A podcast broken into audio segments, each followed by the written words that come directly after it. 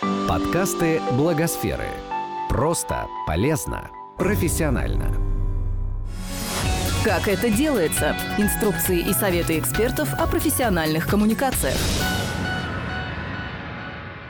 Некоммерческие организации могут рассказывать о себе в разных форматах, но одним из самых популярных у аудитории остается сторителлинг. Как создавать истории и интересно рассказывать о своей организации подопечных, объяснила основатель лаборатории мультимедийного опыта «Сила медиа» Оксана Силантьева в медиаклубе «Оси Благосфера».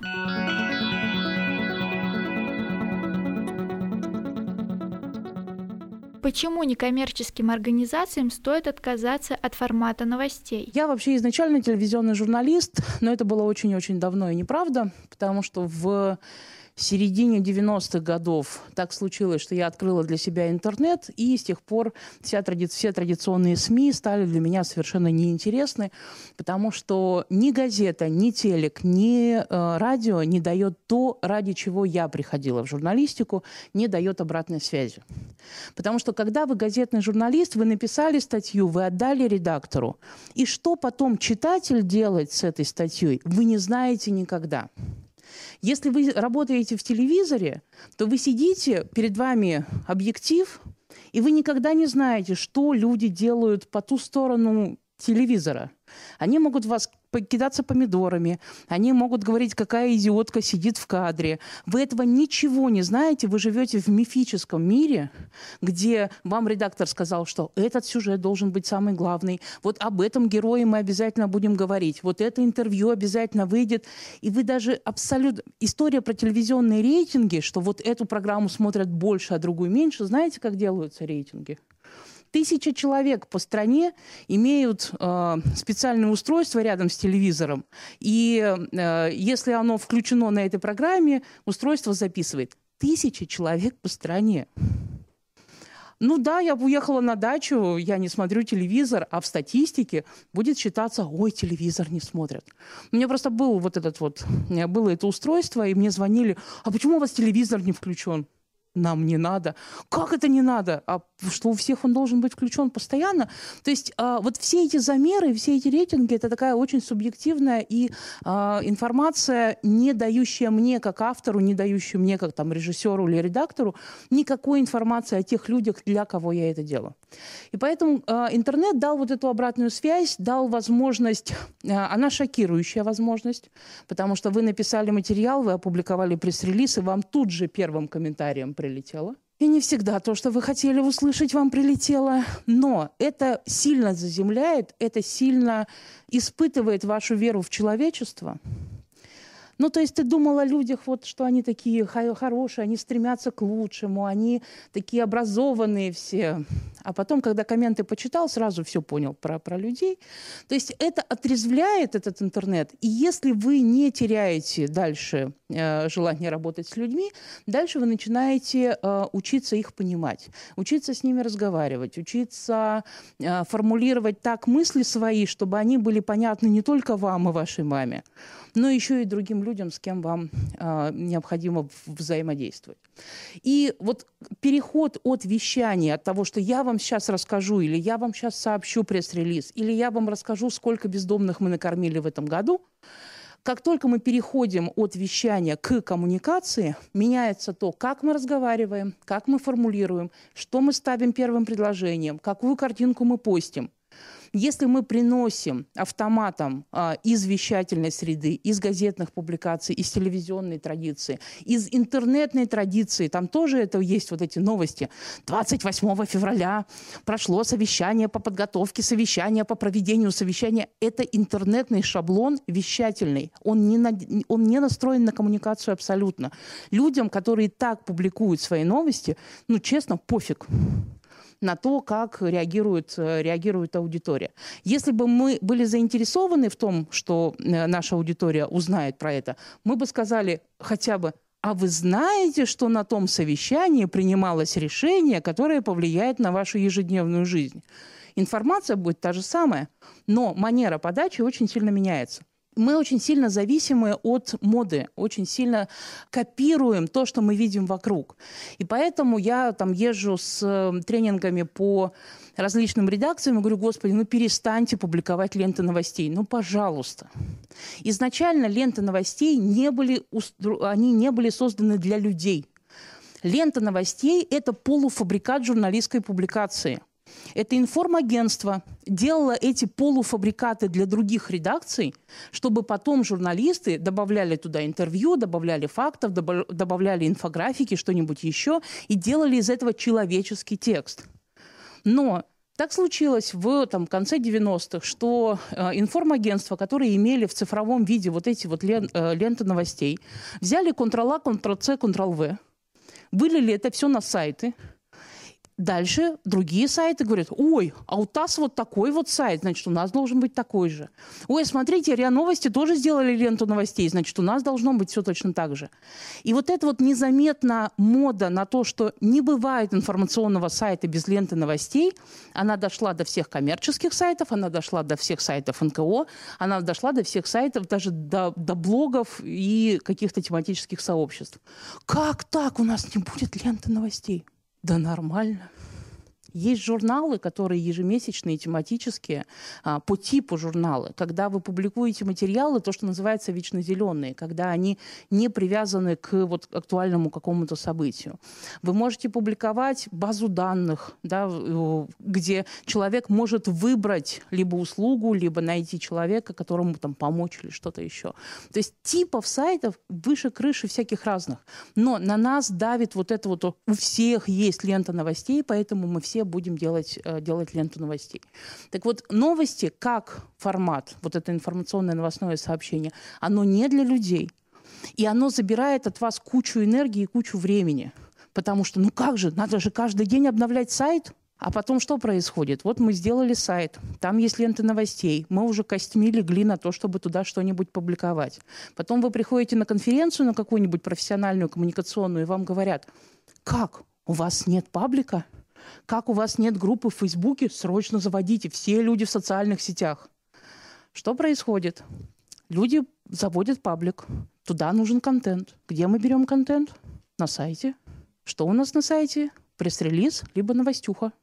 Мы делаем Ctrl-A, Ctrl-C, Ctrl-V. И у нас социальные сети вместо коммуникационных каких-то э, диалогов, дискуссий, вопросов, обсуждений, историй, которые можно перепостить, или внезапных цифр, о господи, смотрите, какой, какой я факт раскопала, мы превращаем наши паблики и наши группы в социальных сетях в ту же самую ленту новостей.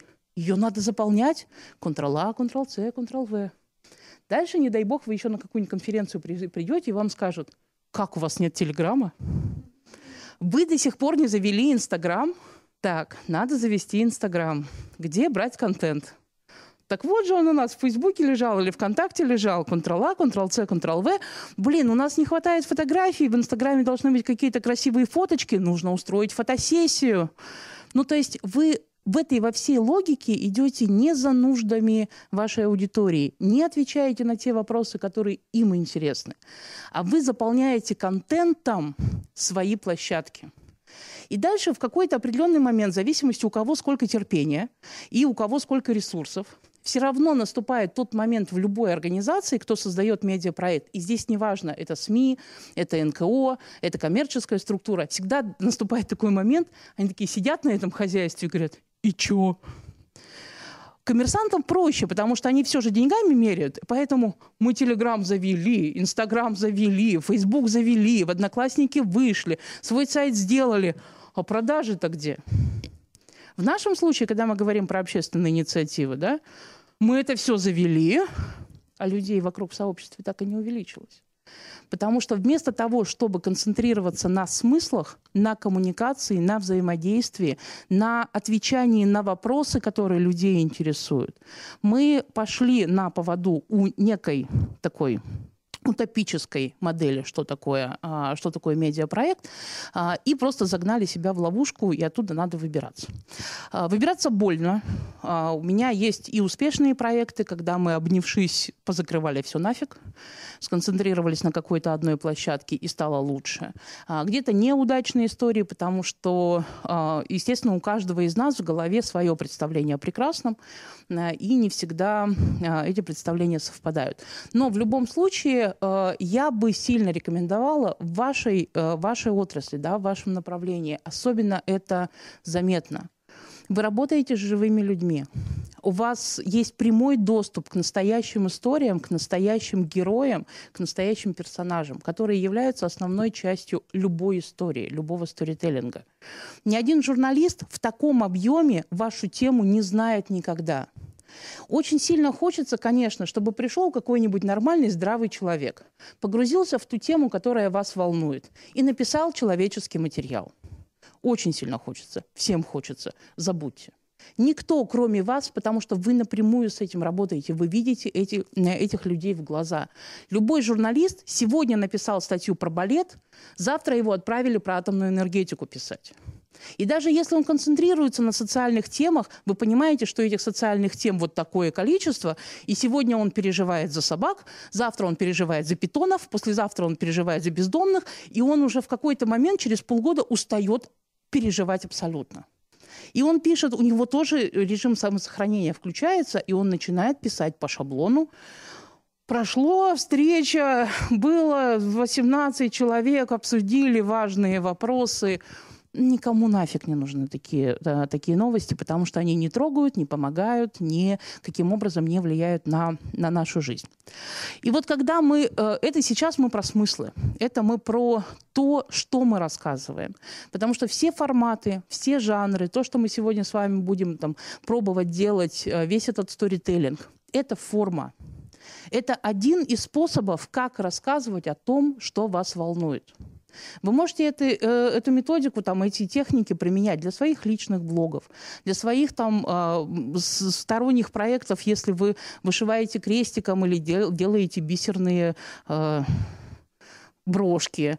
Это все там точно так же будет работать, но в основе этого всего лежит э, внимание понимание, для кого вы это делаете и зачем вы это делаете. Потому что если... Э, я очень люблю мультимедийные, э, значит, мультимедийные форматы.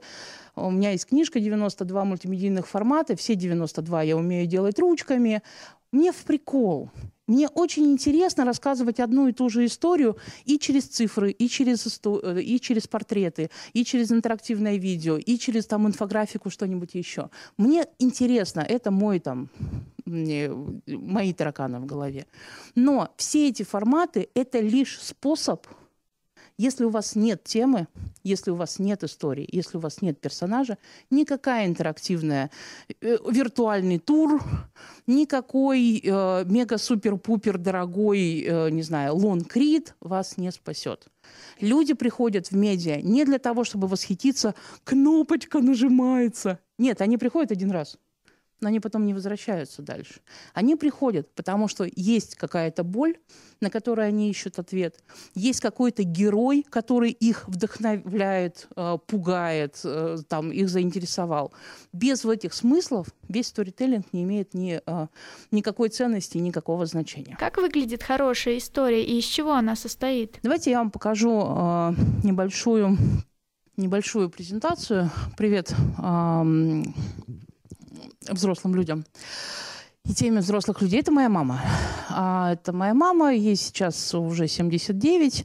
А, вообще она родилась в Краснодоне, а, в Украине. И а, когда закончила школу, 10 класс, 11, не помню, 10, по-моему, а, получила золотую медаль.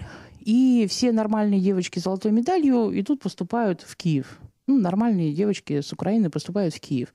Она говорит, ой, что-то как-то Че я в Киев? Че как все? Открывает карту Советского Союза, скрывает глаза, тыкает пальцем в карту, попадает в город Барнаул, собирает вещи и уезжает в город Барнаул. Когда мне стало 16 лет, и я начала ездить по всяким там то соревнованиям, то конференциям, она говорит, блин, в кого ты такая? Я говорю, на тебя посмотри. Ну, то есть вот человек спокойно поехал э, туда, где особо не, не очень понятно, э, что, что, что его ждет. Она приехала весной, кто на Алтае был, это прям вот такой звенящий зеленый цвет березовых рощ. Прям вот, а, там находишься и пахнет все так. И ты заходишь, в принципе, можно там же и умереть в этих березовых рощах, настолько это звеняще красиво. И вот всю свою жизнь, сколько я себя помню, мама говорила, блин, как я хочу это нарисовать, как я хочу передать вот эту вот красоту. Как я...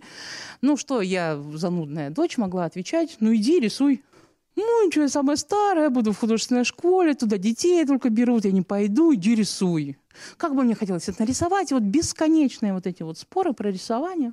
Мы переехали в Москву уже, а, я ее забрала с собой, и около метро Славянский базар, э, бульвар мне дали флаер рисовать за один день. Я говорю, о, это отвечает на все мои проблемы. Я, значит, беру этот флаер. Э, стоило, по-моему, то ли 3, то ли 4 тысячи рублей, сейчас уже не помню. А, вот э, за один день обещали люди нарисо... Э, значит, обучить человека рисовать. Я беру бабулю вот так, запихиваю в этот семинар, говорю, вечером заберу. А, и вечером я ее забираю. В чем методика, да, как они там работают на этом семинаре? Вот их попросили нарисовать на старте, как люди умеют рисовать. Вот это, значит, первый рисунок моей мамы. Дальше им каждые полчаса, каждые 40 минут дают какую-нибудь технику, дают какую-нибудь тему, которую им нужно нарисовать. И вот это через полчаса, вот это через полчаса, вот это через полчаса, видите, да, уже там фоны разноцветные, а, как грунтовка, по-моему, называется. Это еще через полчаса, еще через полчаса. А, там широкие кисти, Дальше. Это, это все один день. Значит, вот эти вот маки, они прям пальцами рисуются, чтобы рваные края были. И вот, собственно, за один день человек научается рисовать от первого рисунка вот до, до последнего. Но для меня сама, она больше ни разу туда не пошла. Я ей предлагала, там, пойди на другой, там, второй этап, седьмой, там, рисование фломастером не пошла. А, но что для меня было ценно, что через месяц она нарисовала сама, по собственной воле, то, что ей хотелось, как она хотела. И, в принципе, сейчас у нас все эти вот рисовальные принадлежности, они из дома не переводятся. А, и это прекрасное занятие для а, сына и для, а, для мамы моей. Значит, вот, собственно, история. Скажите мне, пожалуйста, как называется сайт, на котором можно записаться на эти семинары? Я его произнесла хотя бы раз? Сможете ли вы вечером пересказать эту историю своим друзьям, знакомым, достаточно близко к тексту? Потому что это история. Это не информационный материал, где а, в Москве существует студия, в которой можно научиться рисовать за один день. Нет, что важно? Почему важно было начало? Да? Э, нужно было сделать портрет персонажа. Почему я рассказала про Краснодон? Почему я рассказала про путешествие? Почему я показала карту? Потому что картой лучше показывается, куда ее занесло, чем я бы сказала, ой, с Украины в Сибирь она переехала. Ну, потому что вот у всех картинка своя в голове. Карта дает э, более конкретную, э, конкретное представление.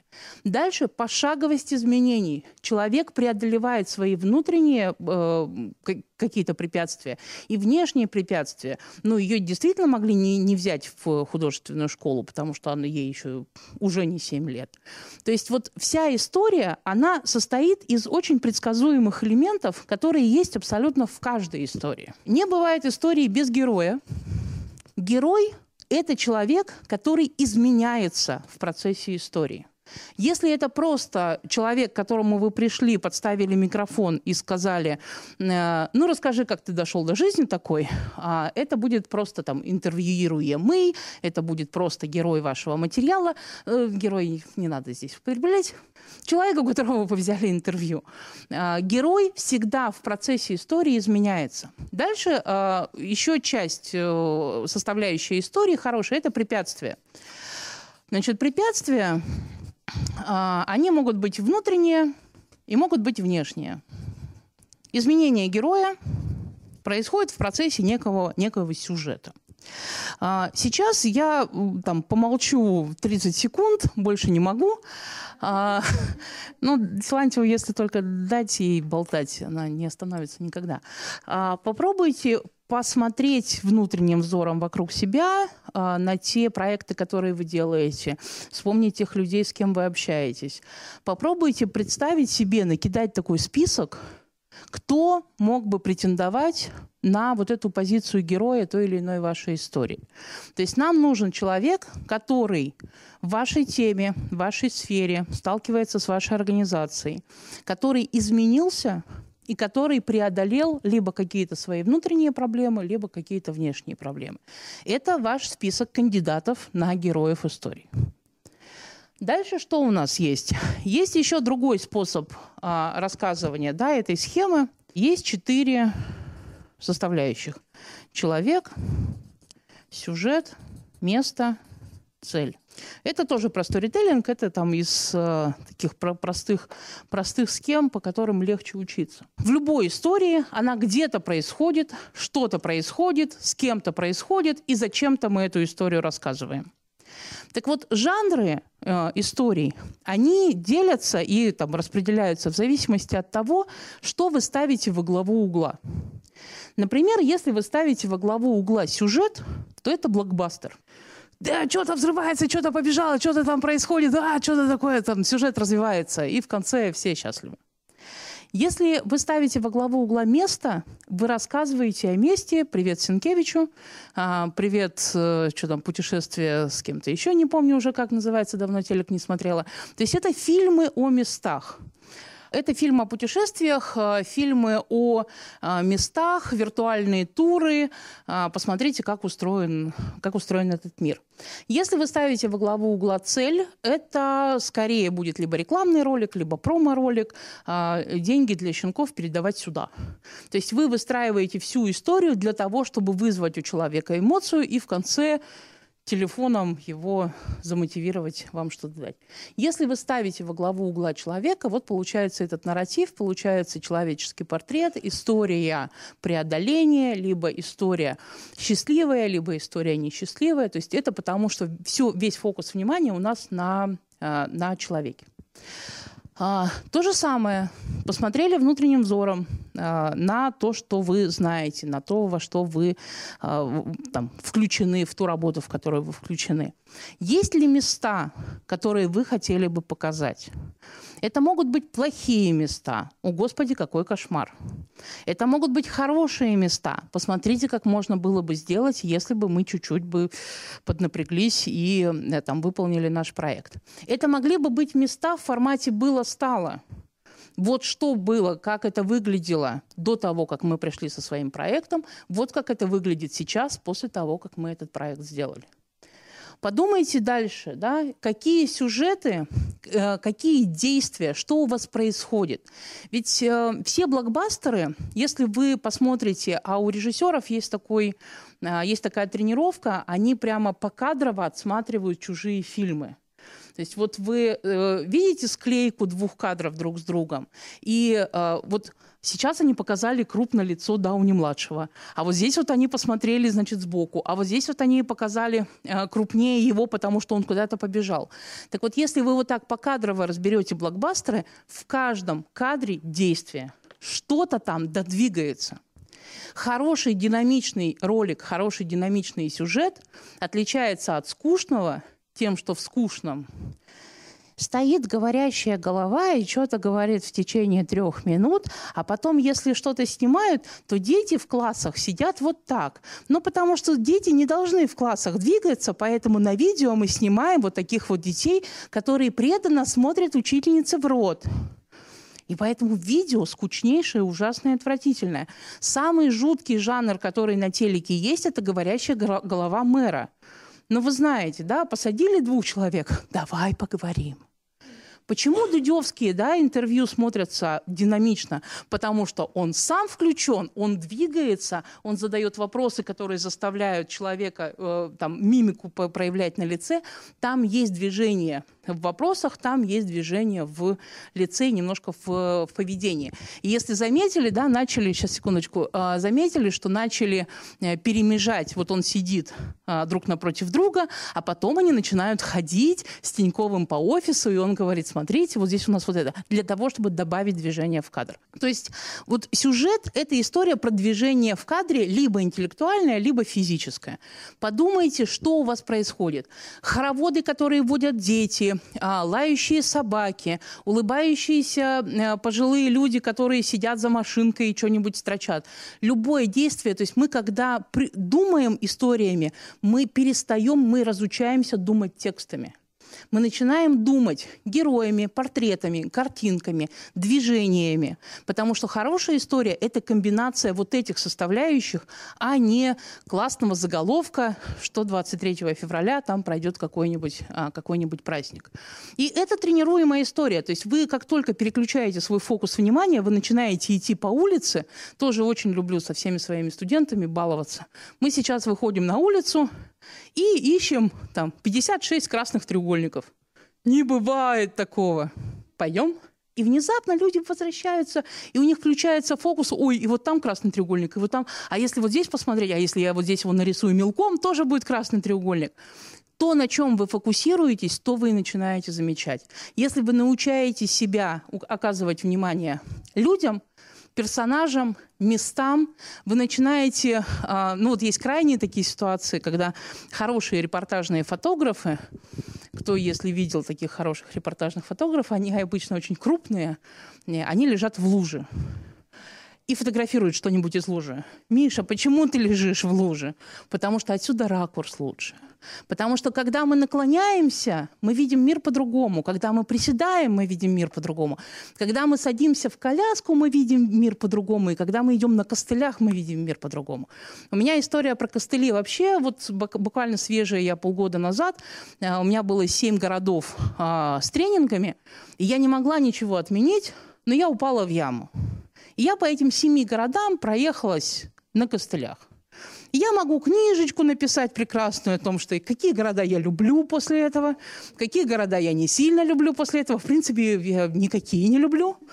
А, потому что пока ты не, э, с этим не сталкиваешься, ты не видишь э, ну, проблемы. Как только ты себя принуждаешь да, сменить ракурс, э, ты начинаешь видеть другие места, другие картинки. А другой, когда-нибудь я сделаю этот проект, давно очень мечтаю сделать проект «Мир с высоты 90 сантиметров». Это э, уровень глаз трехлетнего ребенка. И вы знаете, как только вы опускаетесь на этот уровень, вы начинаете видеть совсем другой мир, совсем другую архитектуру, совсем другое... А, вы начинаете видеть попы этих тетенек, которые стоят на светофоре, которые, перед которыми ты вот так стоишь и ждешь, когда перейти. И ты начинаешь, когда этому уделять внимание и задумываешься, ты начинаешь видеть мир по-другому. Вот что вам нужно сделать для того, чтобы э, зацепить, да, вызвать какую-то эмоцию, вызвать интерес вашего сообщества и людей, с кем вы работаете, вам нужно показать им, мир, как видят это клиенты ваши, ваши подопечные, те люди, с кем вы работаете. Вы голос тех людей, на кого не обращают внимания журналисты. Таких дел на всех не хватит. Они, конечно, очень сильно закрыли вот эту нишу социальной журналистики, но их не хватает на всю тематику. И тем более, что э, чем разнообразнее будут эти истории, чем из разных источников они будут, тем большее количество людей э, будут вовлечены в, в эту тему. То есть сторителлинг – это не правильные слова. Сторителлинг – это поиск героев и показ мира, как этот мир видит этот герой. Чем это отличается, допустим, от традиционного телевизионного подхода и особенно от всяких стендапов, где мы с вами находимся там на пожаре, смотрите, вот там горит. В данном случае в кадре кто? Чувак, который радостный на пожаре что-то там передает. Мне не надо смотреть в этом смысле на журналиста. Я хочу увидеть пожар, я хочу увидеть, что там происходит, я хочу увидеть, как спасают там людей. То есть моя задача как спикера уйти в тень. Тоже еще один из навыков, который не так хорошо дают на журфак, как, как хотелось бы. Задача сторителлера – не выпячивать себя. Задача сторителлера – показать историю и сказать, Смотрите, в данном случае моя фигура как автора здесь, э, здесь в тени. То есть вот э, ищем, фокусируемся, тренируем, э, записываем, носим с собой блокнотик, потому что вы не знаете, в какой по, в случайной поездке вам придет гениальная мысль. Этот блокнотик всегда лежит рядом с кроватью, рядом с подушкой, потому что проснулся, оба-на! А как только вы дойдете зубы почистить, уже забудете сто процентов, поэтому все это записываем, все это записываем. Это тренировка, э, по сути, там, рассказчика, рассказчика истории. И э, важная тренировка – это рассказывать как можно больше разным людям, желательно свежим головам. Бедные наши э, родные и бедные наши друзья, потому что они все это слышат бесконечно, но нужно искать новые уши, нужно искать свежие уши. Почему это важно? Потому Потому что когда вам нужно объяснить человеку новому, все те очевидности, это мое любимое слово, оно приличное. И ежупа. Это сокращение от «и ежу понятно». Мы, когда все в одной организации, когда мы все в одной тусовке, когда мы все на одном форуме подписаны на один паблик, мы, для нас очевидно, ценности такие, методы такие, вот этот хороший, вот этот плохой, вот это замечательно, вот это фигня – как только мы выходим за пределы нашей, ну, тусовки, когда мы вынуждены рассказывать людям а, о своих ценностях, о своих методах, тем людям, которые не вовлечены, которые про нашего ежа ничего не знают, а, возникают очень вопрос, э, ситуации недопонимания. Из э, прям свежих и таких ярких примеров недопонимания это история с Э, в Москве с бездомными, да.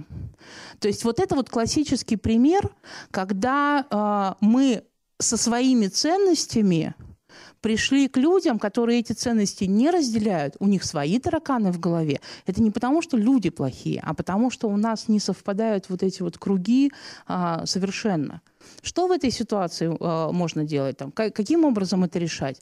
Э, быстро ничего не, не, не решится. И учитывая, что как много там заинтересованных сторон, э, однозначно простого решения, простого решения не будет. Какими способами можно рассказывать истории? По-разному можно показывать, по-разному можно рассказывать эту историю. Дальше что у нас есть из э, э, еще простых схем? Смотрим на свою схему и переворачиваем ее. Рассказываем ее с конца. То есть ретроспектива. Вот у вас на конце, не-не-не, не, не надо новую рисовать, посмотрите просто на свою схему. Вы ее можете рассказать с конца. Вот сейчас ситуация такая, а как человек дошел до жизни такой, с ним случилось вот это, а до этого с ним случилось вот это, а до этого случилось вот это, а вообще изначально э, он начинал вот с этой точки. То есть вот этот сюжет вы можете рассказывать по хронологии, либо по порядку, либо в обратном порядке. Но для того, чтобы выбирать, в каком, э, в каком порядке будет интереснее, либо там более ярко, вам просто надо тезисно эту схему нарисовать. Не написать текстом, не написать сценарий, будьте здоровы. А, именно схематично вот это пошаговые узлы, узлы сюжета нарисовать. Что еще можно сделать? Вот представьте, что у вас а, эти эти кружочки, да, э, это просто отдельные стикеры. Посмотрите в серединке истории. Есть что-то яркое, есть какая-то поворотная точка, есть что-то такое, что вот как поворот зеркала, да?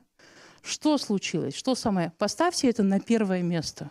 То есть вы можете рассказывать историю хронологически, ретроспективно, а можете начать с самого важного. По сути, вот эти сюжетные точки, сюжетные узлы, вы их можете расставлять в любом порядке. Чем режиссеры и занимаются. Они такие, а давайте расскажем историю двух героев параллельно, а потом в финальной теме их сведем в одно, а, в одно место.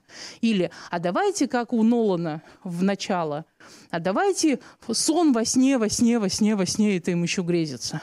А давайте это расскажем, как в криминальном чтиве, вообще как попало по времени вот так, и потом люди сидят и собирают таймлайн вот этого того, что происходит. Или кто, если фанаты «Доктора Кто», там тоже по, по всему сериалу раскиданы серии, вообще непонятно, где что происходит, и вообще какие сюжетные склейки. И ты сидишь как дурак, выстраиваешь, как что на самом деле в порядке происходило. То есть а, чем режиссеры занимаются, они вот эту вот схему сюжетную а, накидывают, да, схематично, а дальше меняют местами смысловые узлы, а с чего начнем? А что дальше расскажем? А что дальше расскажем? А что дальше покажем? И, по сути, вот это самое-самое простое, самое базовое упражнение – рассказывать одну и ту же историю в разном порядке, но тут желательно иметь разные свежие уши, Потому что если человек уже слышал эту историю, он будет додумывать, да, он будет знать, знать концовку, он будет знать спойлеры. Всегда ли у истории должен быть счастливый конец? Меня немного смущает этот последний пункт рассказа истории, или первый, который называется «Счастье», потому что это такая, как бы, ну, лживая категория. Это же на одну секунду, как бы, счастье, а потом дальше в жизни все разворачивается иначе, и ну, и мы как бы все, во все в это играем и принимаем это за некую финальную меру, да, для того, чтобы история была красивой, но, но давайте будем искренними, что вот с этим делать, да. Меня это смущает. А, Через усл... минуту будет там другой поворот, и угу. полное, может быть, несчастье, да? Или это все счастье станет... Знаете, да, именно поэтому Дом 2 еще существует. Вот. А, а, а еще вот а еще вот это рассказать. Хорошо, это мы поговорим обязательно. Это очень важная тема. Важная тема. Сторителлер, который не затыкается, вот он либо существует в формате реалити, а, абсолютно, да, то есть вот он рассказывает, а дальше у меня еще вот это произошло, а еще вот это произошло, а дальше поворот судьбы вот такой.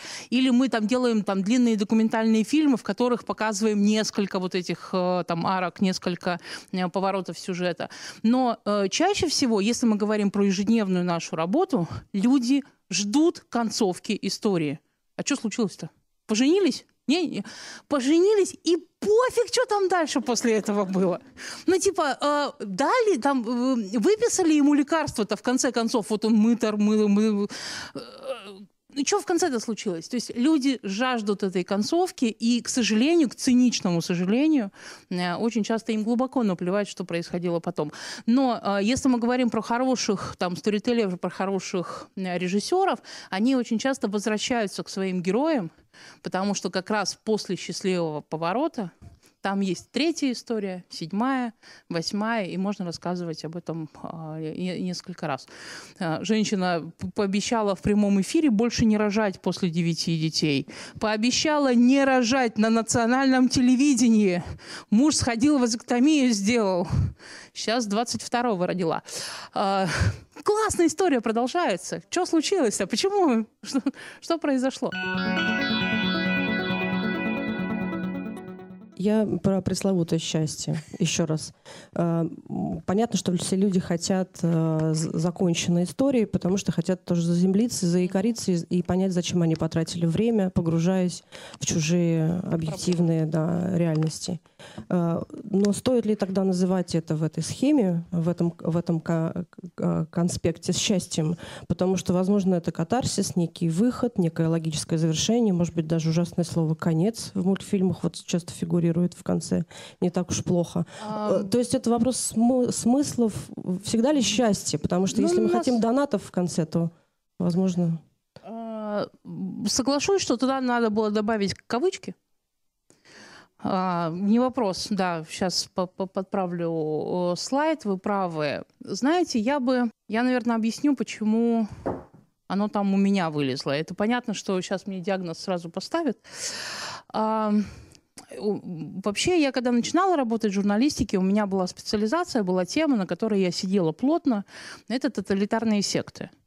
И история про то, как за две недели меняют мозг, э, разжижая его просто вот в состояние каши, я этого насмотрелась вот так и наснималась, и напереживалась. И это для меня как бы был такой... Э, вляпалась, называется, в самом начале творческого пути. И дальше, когда мы начали работать там с редакциями, журналистами на каких-то э, семинарах, у нас сквозная тема э, НТВ меньше, чем на 8 трупов не выезжает. Мы так много всего уже вот этого трагического, оно вокруг. Может быть, да, может быть, это история про мою личную э, тему. Блин, давайте хоть что-нибудь позитивненько заканчивать. Может быть, не про счастье, может быть, про выход, может быть, про решение проблемы, которая не реализована, но может быть. А, я вообще склонна в таких историях, если мы, у нас цель да, какого-то действия позитивного, созидательного, не пойдемте утопимся все в конце, да, а давайте пойдем что-то сделать, я почему-то думаю, что людям надо показывать образец поведения.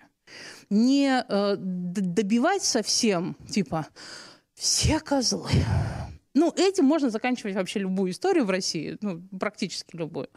А, но в целом мне, мне кажется, что нам, особенно вот в общественном пространстве, в социальных историях, нам не хватает моделей поведения.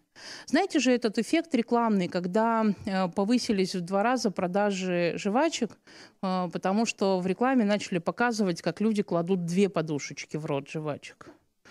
И э, увеличилась продажа зубной пасты, когда начали показывать в телеке, что нужно целиком на все расстояние зубной вот этой вот щетки намазюкивать. Это образец. А, извините, мужчины, в основном тут женщины сидят, но история, как научиться пользоваться средствами гигиены, научила реклама в 90-х годах, потому что не знали, как этим пользоваться. И очень многие женщины приходили в магазины и требовали синюю жидкость, потому что в рекламе показывали синюю жидкость. А где она? Не, не додали, украли продавцы. Ну, то есть реклама, особенно визуальная, вот почему мы говорим, да, мы в основном сегодня про визуальный сторителлинг, про то, как мы показываем историю. А, визуальное диктует нам некую ролевую модель, которую мы иногда осознанно, иногда неосознанно повторяем. И когда вы рассказываете свои истории, а, попробуйте хотя бы там через раз – рассказывать, как надо делать, как это выглядит, что такое сортировать мусор. Что такое заворачивать? Вы, э, вот здесь я, кстати, это хотела сказать про... Я не верю... Э, была история «Я не верю в историю про этого ветерана». Э, вы еще поймите, что у вас э, профессиональные шоры потому что на этот э, обычные люди, которые не связаны с э, НКО, слезу пускают на этой теме. Ну, потому что они с этим редко сталкиваются, и поэтому они этой истории верят. А вы-то уже прожженные люди, вы-то все опытные, вы уже знаете, что такое манипуляция картинкой-то. Вот. Поэтому у вас есть некий... Э, боль, ну, через вас сложнее, сложнее пробиться, когда показывают какую-то э, какую историю. То есть э, здесь очень важно помнить, что вы рассказываете истории не для себя, а для других людей. И их восприятие, их эмоциональное состояние, оно не такое, как у вас совершенно. Они ничего не знают, как мы сейчас потренировали, ничего могут не знать в вашей теме. Они могут не знать вас и поэтому не испытывать к вам ни малейшего доверия. И э, то время, которое они готовы вам выделить, вот э, сказали про полторы минуты, я вас еще разочарую у вас на то, чтобы заинтересовать человека, есть три секунды. И поэтому для нас важно первый кадр, для нас важно первое предложение, для нас важно то, как мы вышли, так как мы познакомились с человеком. Если вы выходите куда-то либо в трансляцию, либо в там, прямой эфир, либо снимаете какой-то ролик с, с лицом. За три секунды человек в социальной сети либо в интернете понимает, он будет смотреть дальше – или он нажмет кнопочку назад, или переключится, или еще куда-нибудь пойдет. Поэтому вот э, с первыми кадрами всегда э, работаем больше, чем даже со всей остальной логикой. Даже вот э, я не, не планировала, но есть такая достаточно э, грубая схема, Значит, э, допустим, что у нас есть 100% людей, которые зашли на ваш материал, либо э, там, зашли в ваш пост в социальной сети, либо там в интернете нашли вашу историю. Вот мы берем их за 100. До конца первого монитора, ну, в смысле, до начала второго монитора, когда мы листаем, или там до десятой секунды вашего видеоролика дойдет 80% людей. То есть отвалится большая часть. Дальше будут смотреть 40%, дальше будут смотреть 10%, и в конце концов мама автора останется одна, она досмотрит до конца, потом пересмотрит еще раз, набирая вам просмотры, вот, потом посмотрит еще раз. Поэтому мамы, они всегда очень полезные люди, они повышают нам кликабельность наших материалов. Но в целом вам, почему мы говорим, да, за полторы минуты надо передать и эмоцию, и основную суть, и, э, собственно, беспокойство. Потому что вы тогда попадаете в большую часть людей, которые вас э, услышат, вас увидят. Дальше дочитает, не дочитает, пролистает, просмотрит мимо, фоточки за, зацепил текст, не стал читать, какие-то подзаголовки зацепил глазом, врезочки маленькие, которые там факты и цифры увидел, остальное слепой текст вообще насквозь прошел. То есть люди до конца не дочитывают. И почему я э, очень так призываю и тренироваться, и практиковаться, и экспериментировать именно в области визуального сторителлинга, что вы научившись делать фотографию, передающую вашу мысль, научившись делать видеоролик или короткий фрагмент видео, записывая в нужный момент, да, который передает ситуацию, вы э, большего достигнете, разговаривая с эмоциональным субъектом, чем вы научитесь писать длинные, многосложные, э, правильные отчеты, многотекстовые, шестым размером шрифта, тремя колоночками. И... Нет, может быть, донорам оно и надо, но даже доноры читают точно так же. И поэтому они любят отчеты, в которых есть заголовки, фотографии, врезочки, циферки, крупненькая инфографика. Ну, потому что они тоже люди. И если вы делаете историю для них, вы просто имеете в виду, что вы рассказываете свою историю вашим а, деньгодателям. Что они хотят увидеть? Какая у них болевая точка? Почему они дают на, деньги на эти проекты?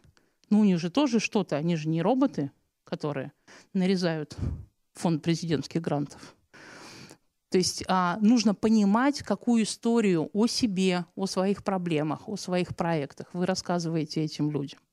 Думая о своей аудитории, представляя, кто является вашей аудиторией, вы начинаете рассказывать одни и те же истории по-разному. Как сделать так, чтобы люди поняли вас правильно? Значит, у нас есть два человека, которые а, между собой коммуницируют.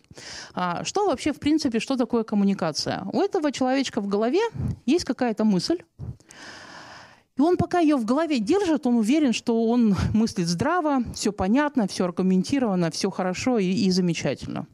Дальше он эту мысль словами через рот пытается как-то сформулировать в некое сообщение. А, в школе нас чаще всего этому не учат, в ВУЗе нас чаще всего этому не учат. А, и поэтому умение формулировать у кого-то хорошо развито, а у кого-то не очень хорошо развито. И поэтому, когда люди что-нибудь говорят, Получается, ну, а дальше все чернобурдинские цитаты. Он думал-то нормально, наверняка. Он просто вот, когда пропускалось это все, вот здесь где-то сбой происходил.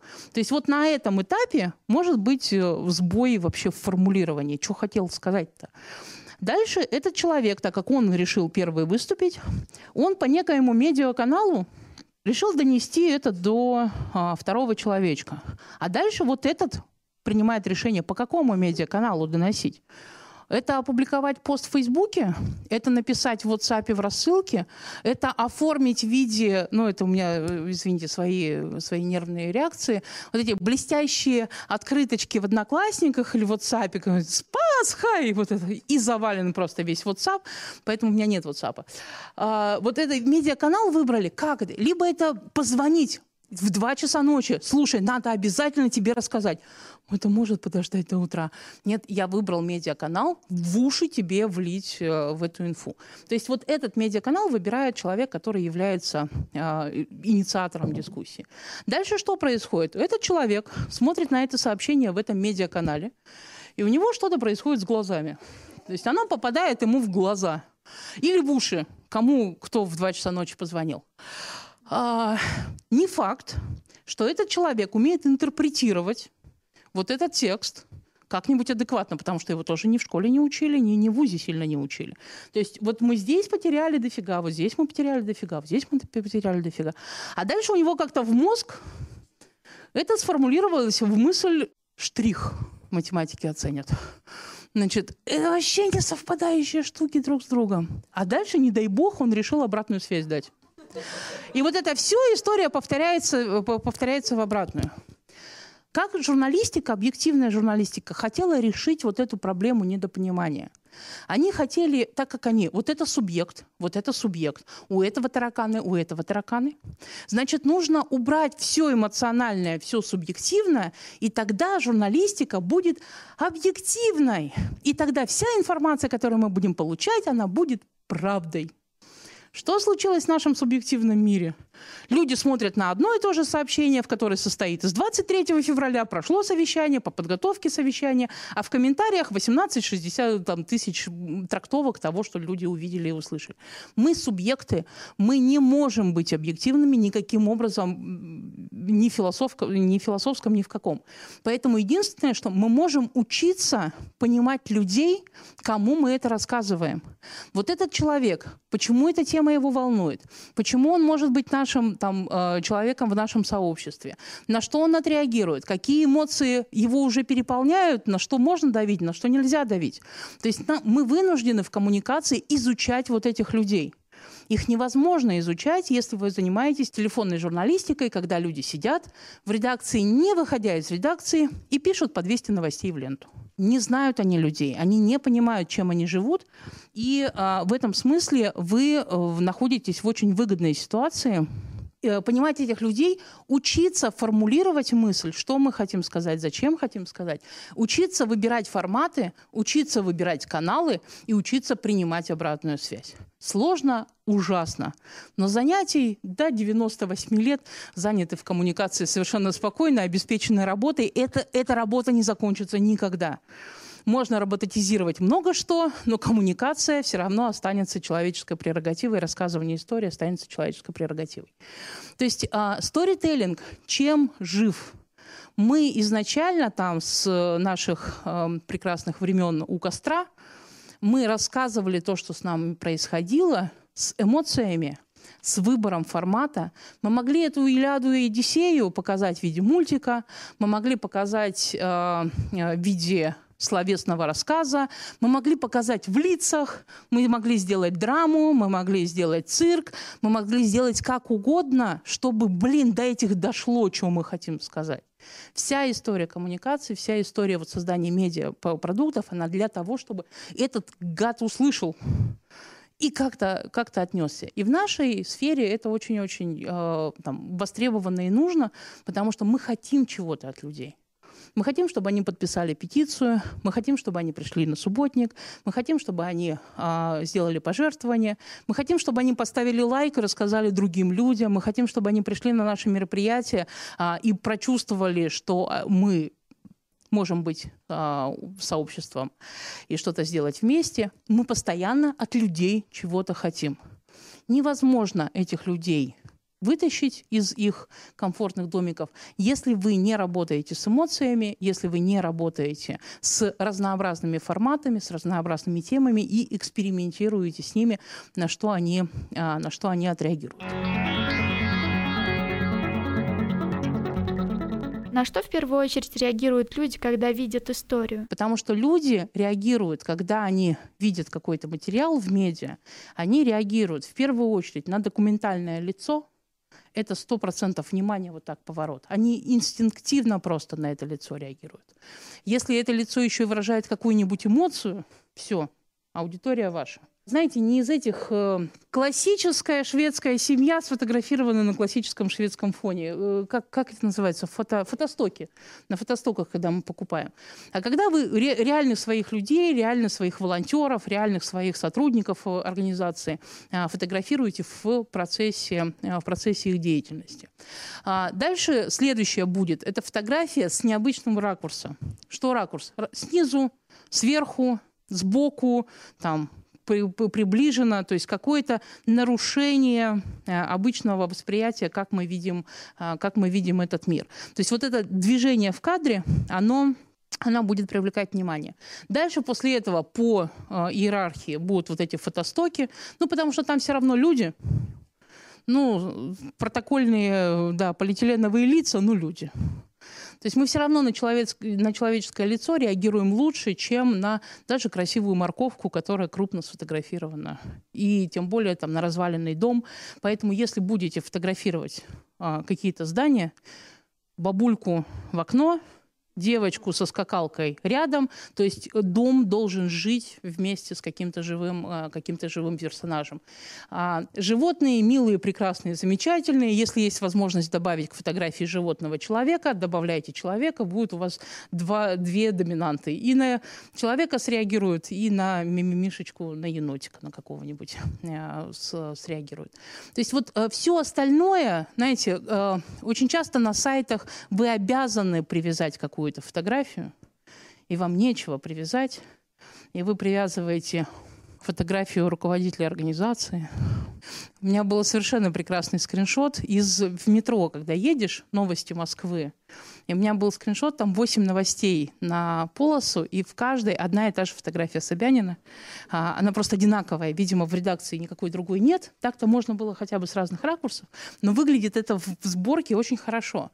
А, и очень часто вы посмотрите на свои сайты, вот именно с точки зрения картинок. Есть у вас там где-то повторяющиеся, вам кажется, что ну, ну нету другой фоточки. А пользователю-то все равно. Он смотрит на ваш сайт, он смотрит на вашу э, социальную сеть целиком, на все фотографии, которые вы подобрали, на все заголовки, которые вы сформулировали, как на цельный, э, на цельный конструкт.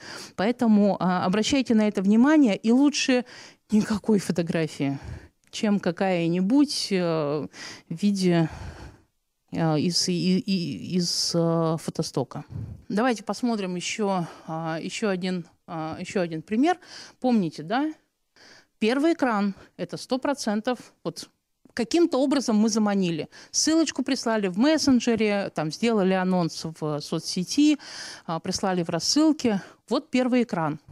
Фотография, эмоциональная фотография, показывающая одним кадром тематику, да, то есть вы, если бы это были просто котики без сетки, это была бы другая мысль. Это был бы, не знаю, выставка достижений кошачьего хозяйства совершенно спокойно. А, и заголовок, который продуман таким образом, чтобы вам точно сказать, что там будет дальше. Вот на этом этапе отваливаются иногда 20%, иногда больше, потому что, во-первых, человек не могу больше сострадать, ну, я уже вот так по горло. А, либо э, есть у меня еще ресурс, ну ладно. И тогда он пошел скроллить, а, скроллить вниз. Смотрим дальше, да, фотография. Помните, необычный ракурс. Крупно, носик, крупно. Если бы это была стояла, стояла собачка, не трогает вообще никак. Эмоциональная фотография животного. Что еще здесь важно? Когда мы историю если она у нас мультимедийная, если она у нас состоит из нескольких форматов, да, это не просто видео или там не просто фото, фоторепортаж. А, под заголовки вот то, что мы выделяем крупно, это очень важный элемент истории, визуальный элемент истории. По ним человек цепляется глазом и дальше смотрит вокруг. Будет он читать вокруг или не будет смотреть. Поэтому заголовки типа проблема решена, вообще не трогает. А, или там снег пошел, не об этом. Заголовок должен вести вот структурно человека по, а, по этой истории. Смотрим дальше.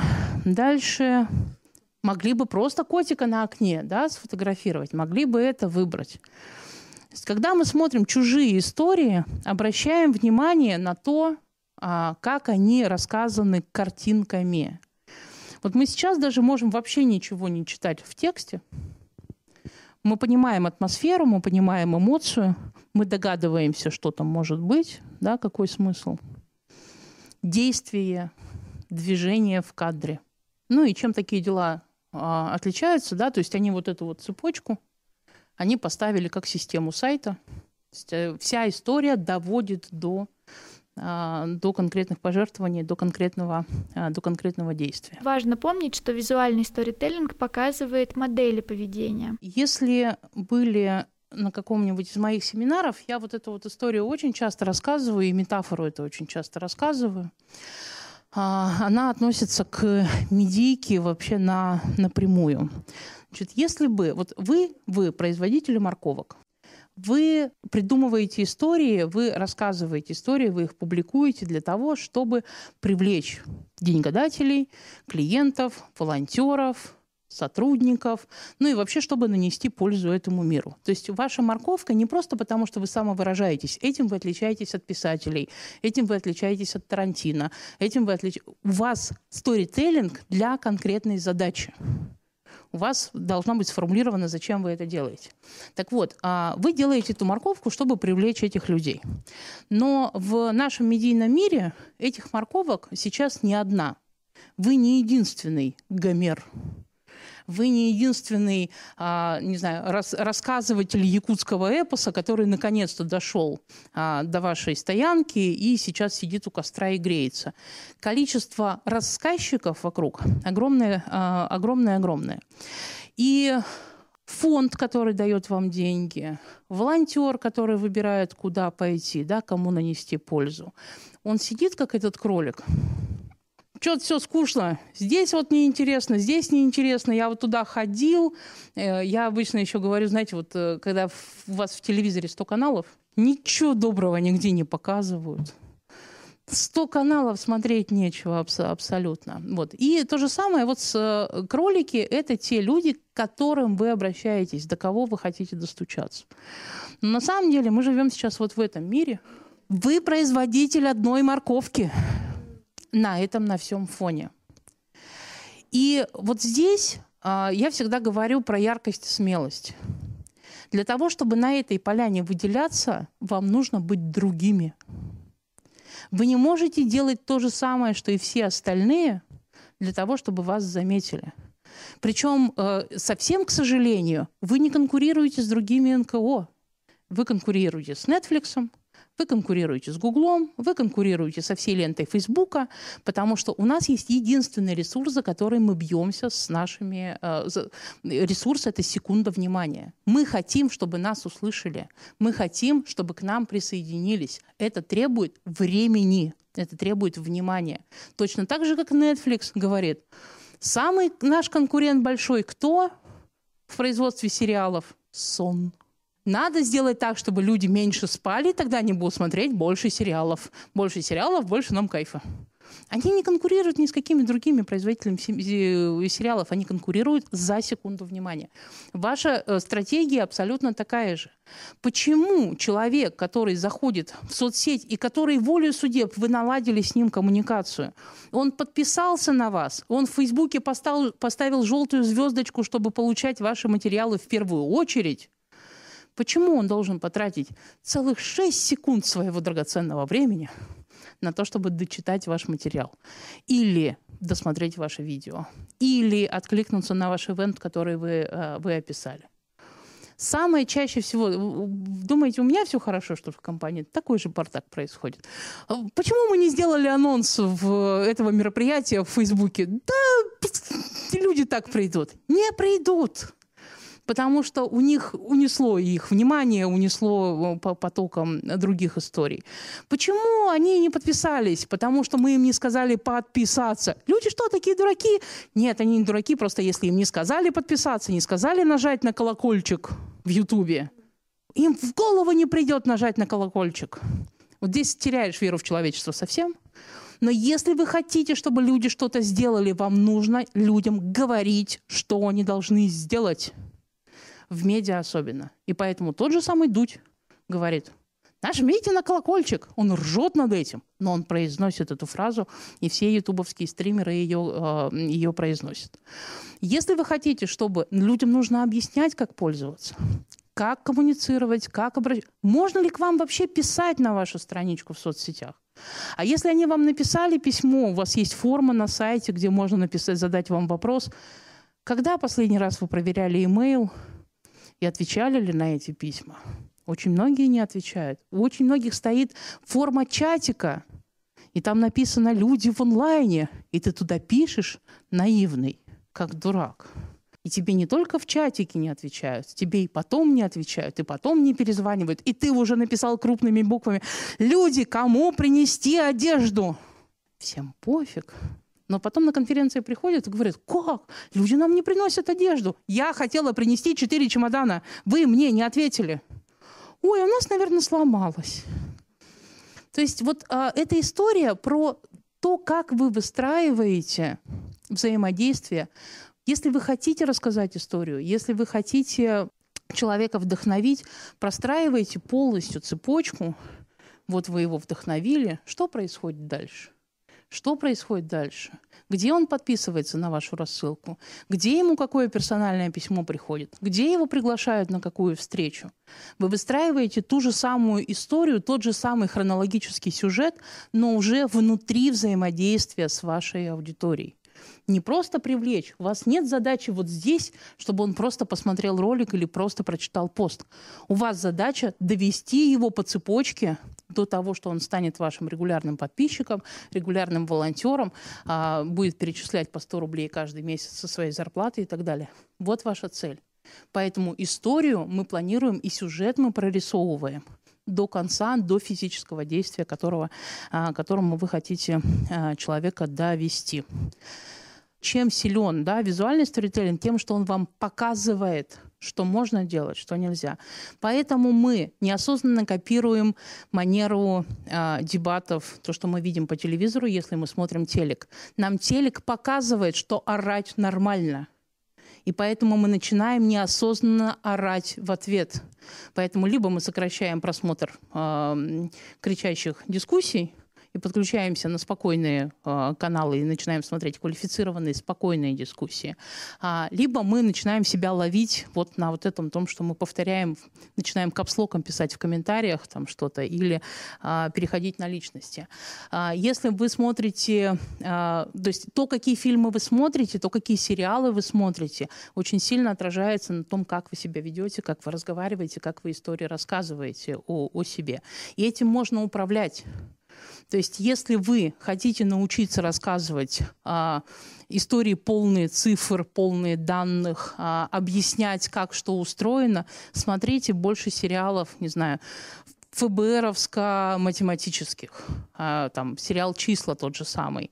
А, в сериале «Числа» а, гений математик вынужден объяснять ФБРовцам теорему Ферма и те, какие математические методы он применял. Когда ты отсмотришь все эти восемь сезонов, ты уже после этого и все свои рассказываешь истории. Сейчас я покажу. Там метафоры, схемы, картинки. Ты начинаешь копировать это поведение. Зная то, что мы полны зеркальных нейронов, и мы копируем поведение, с кем общаемся, выбирая, что мы видим, что мы смотрим, как мы смотрим, мы можем управлять и своим собственным поведением, и э, рассказывать истории, и так скажем, позитивно манипулировать с аудиторией наших, э, э, нашего сообщества. А вот такой вопрос про историю этой истории. То есть э, вот вы сказали, у вас такой был эпизод, вы сказали, у нас-то у всех профессиональные шоры, а вот обычные люди, они, ну, как бы вот, ну, грубо говоря... По-другому реагируют. Да. А ведь, э, наверное, происходит тоже определенная, так сказать, социализация зрителя, сравнить там зрителей 20-х годов, 20 века, современных зрителей. Устают же, наверное, тоже, вот вы сами говорите, там уже одна секунда важна, все за одну секунду. То есть за три секунды. Ну, наверное, вот подростки, дети, они за одну секунду уже понимают, надо им или не надо. То есть, то есть мы, э, изощряясь вот э, в навыках вот в этих, мы успеваем вообще куда и куда, куда все. Фу -фу Футурист из меня вообще никакой, а, абсолютно никакой футурист. А, и я... Что ждет медиа там, что будет в будущем, понятия не имею, что мы еще натворим. А, вот смотрите, это, э, это эффект Кулешова в начале 20 века, когда э, сам язык кино был еще не сильно знаком, показывали аудиторию значит, э, кадр, абсолютно один и тот же кадр Ивана Мажухина, актера, и рядом показывали вот там кадр э, тарелки супа. а, что чувствует актер, да, что чувствует человек? Он голодный. А потом, значит, а, Та же самая фотография, другой контекст, да, другой рядом кадр. Что чувствует? Скорбь. А, э, тот же самый кадр, другой соседний кадр. О, там сейчас все начнется, вот это вот все. Вот. А пока люди, вот этот язык кино а, были в самом-самом начале, да, они вот этот эффект очень легко демонстрировали. Сейчас для того, чтобы вытащить это, вот эту реакцию, там, правда, неправда, и что он чувствует, а, нужны более изощренные там и компьютерные графики, и режиссерские ходы. То есть действительно люди научаются это видеть, и э, часто а, ну, мы же хотим, чтобы у них развивалось критическое мышление. Мы только обижаемся, когда они в нас это критическое мышление направляют. Они такие нам задают, а это правда, что вы сняли? М-м, кажется, постанова. И мы такие в праведном гневе. Да нет, это все правда, это все на самом деле. Как раз потому, что они уже видели, как можно вполне себе достоверно имитировать и с помощью вот стыка фотографий, рядом, а, рядом два кадра, и мы додумываем между ними связь, и с помощью там, фотошопа, с помощью а, компьютерной графики, может, да, действительно, они научаются, и они становятся более ежистыми, более такими недоверчивыми товарищами. И вся игровая индустрия, например, настроена на то, чтобы, а как преодолеть это? Вся вся порная индустрия настроена на то, что как преодолеть все это. То есть есть огромное количество бизнесов, которые работают абсолютно вот с этим шлагбаумом. Правда, неправда? Виртуальная жизнь, реальная жизнь. Что из этого реально, что из этого виртуально? Да, действительно, к этому, к этому все идет. А, но это дано в задачке. Это у нас вот такие люди, которые вот с таким опытом, и очень часто обратная стратегия становится даже более, более эффективной. Обратная стратегия – это когда у вас весь супермаркет в красивых ярких порошках, которые все такие яркие, сочные, такие радостные, там какие картинки суперсовременные. А сбоку стоит обычный стиральный порошок. И его покупают. Потому что вот это вот все фигня, фигня, фигня, а это просто стиральный порошок. Вот это обратная стратегия. Не делайте себя самого крутого, самого замечательного, а, например, перестать покупать дорогое оборудование для видеопроизводства. Не тратить много денег на какую-то вот эту мультимедийку, а просто выйти и сказать спокойно, чуваки, вот нам на это времени жалко, и на это нам сил жалко. Но мы просто будем приглашать людей, которые э, с нами работают, и мы с ними будем просто разговаривать. И вот этот просто разговор может на вашу аудиторию сработать как раз по принципу э, обычного стирального, стирального порошка. Мы не знаем. Живое общение всегда, конечно, более достоверно, и возможность потрогать вживую человека. Но учитывая, что у нас чаще всего аудитория, она не находится в одном городе, то, конечно, нам а, приходится какие-то медийные вот эти посредники, а, посредников включать. Вот. Поэтому я, например, а, у меня был проект в 2016 году. Я ехала с тренингами с Южно-Сахалинска до Калининграда. 69 тренингов в 23 городах.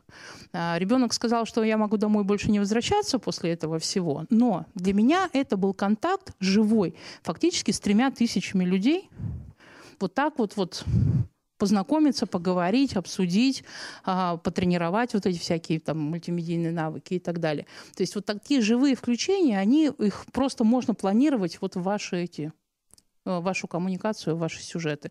Что-то онлайне, в офлайне, в онлайне, в офлайне. Мы все живем и там, и там, поэтому давайте встречаться и, и там, и там.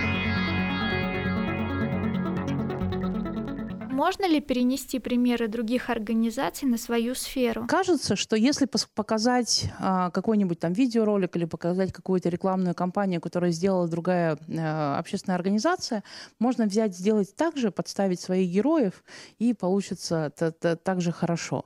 Но знаете, где, когда мы работаем с, с такими организациями, знаете, где затык? А, люди почему-то с трудом переносят опыт других на свою, на свою сферу. Ну, э, такой короткий пример. Я когда прихожу, делаю семинар, например, для там, магазинов цветочных. И показываю в качестве примера, смотрите, как книжные магазины классно себя продвигают. Они такие сидят молча совершенно. А это нам зачем? Я говорю, подождите, мы вот здесь слово «книга» меняем на слово «цветы», и это абсолютно к вам подходит.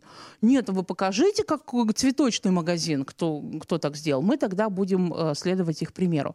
То есть я бы хотела вас предостеречь вот от вот этого когнитивного э, ступора, потому что все то, что мы делаем, э, все примеры, которые мы показываем, все техники, которые мы показываем, они практически всегда адаптируемы под любую тематику, но нужно чуть-чуть приложить туда фантазии, чуть-чуть креатива, чуть-чуть вот э, добавить себе свободы творить, чтобы а, адаптировать эту технику для себя. Если будут какие-то а, вопросы, как это можно было бы переложить на вашу тему, просто задавайте, попробуем покреативить, покреативить вместе. Что делать, если аудитория вам не доверяет? То есть проблема доверия, она существует, в том числе и в сторителлинге, потому что мы вокруг видим огромное количество историй, которые рассказаны недобросовестными сторителлерами, рассказаны с определенной целью манипуляции, и естественно, аудитория, мы же понимаем, для какой аудитории мы рассказываем.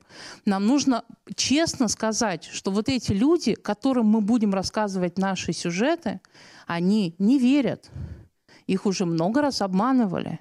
Им уже много раз давали э, телефон, чтобы спасти э, ов... Э, щенков овчарки, а это оказывался мошеннический телефон, и с них снимали деньги. Они этот опыт уже проходили. И поэтому даже вы искренне, даже вы с чистым сердцем будете рассказывать о том, что в реальности происходит, вам, будет, вам необходимо будет пробиваться сквозь пелену вот этого недоверия и завоевывать это доверие. Одним видеороликом-то это не делается. Это не делается четырьмя постами. Это делается контактом и постоянной коммуникацией с вашей аудиторией, физическим развиртуализацией а, включениями прямыми в социальные сети, чтобы люди видели, что это живой человек, действительно своими словами это говорит. Это повышает доверие. А, неподготовленные, непостановочные истории, когда вот прямые трансляции, прямые включения в события, мы не монтируем, мы показываем то, как оно на самом деле, а, на самом деле происходит. И здесь нет готового ответа, нет единой волшебной таблетки, как сделать так, чтобы люди мне поверили с первого раза и принесли деньги не получится. Коммуникация – это налаживание, налаживание вот этих вот кругов а, с, а, с, вашей аудиторией.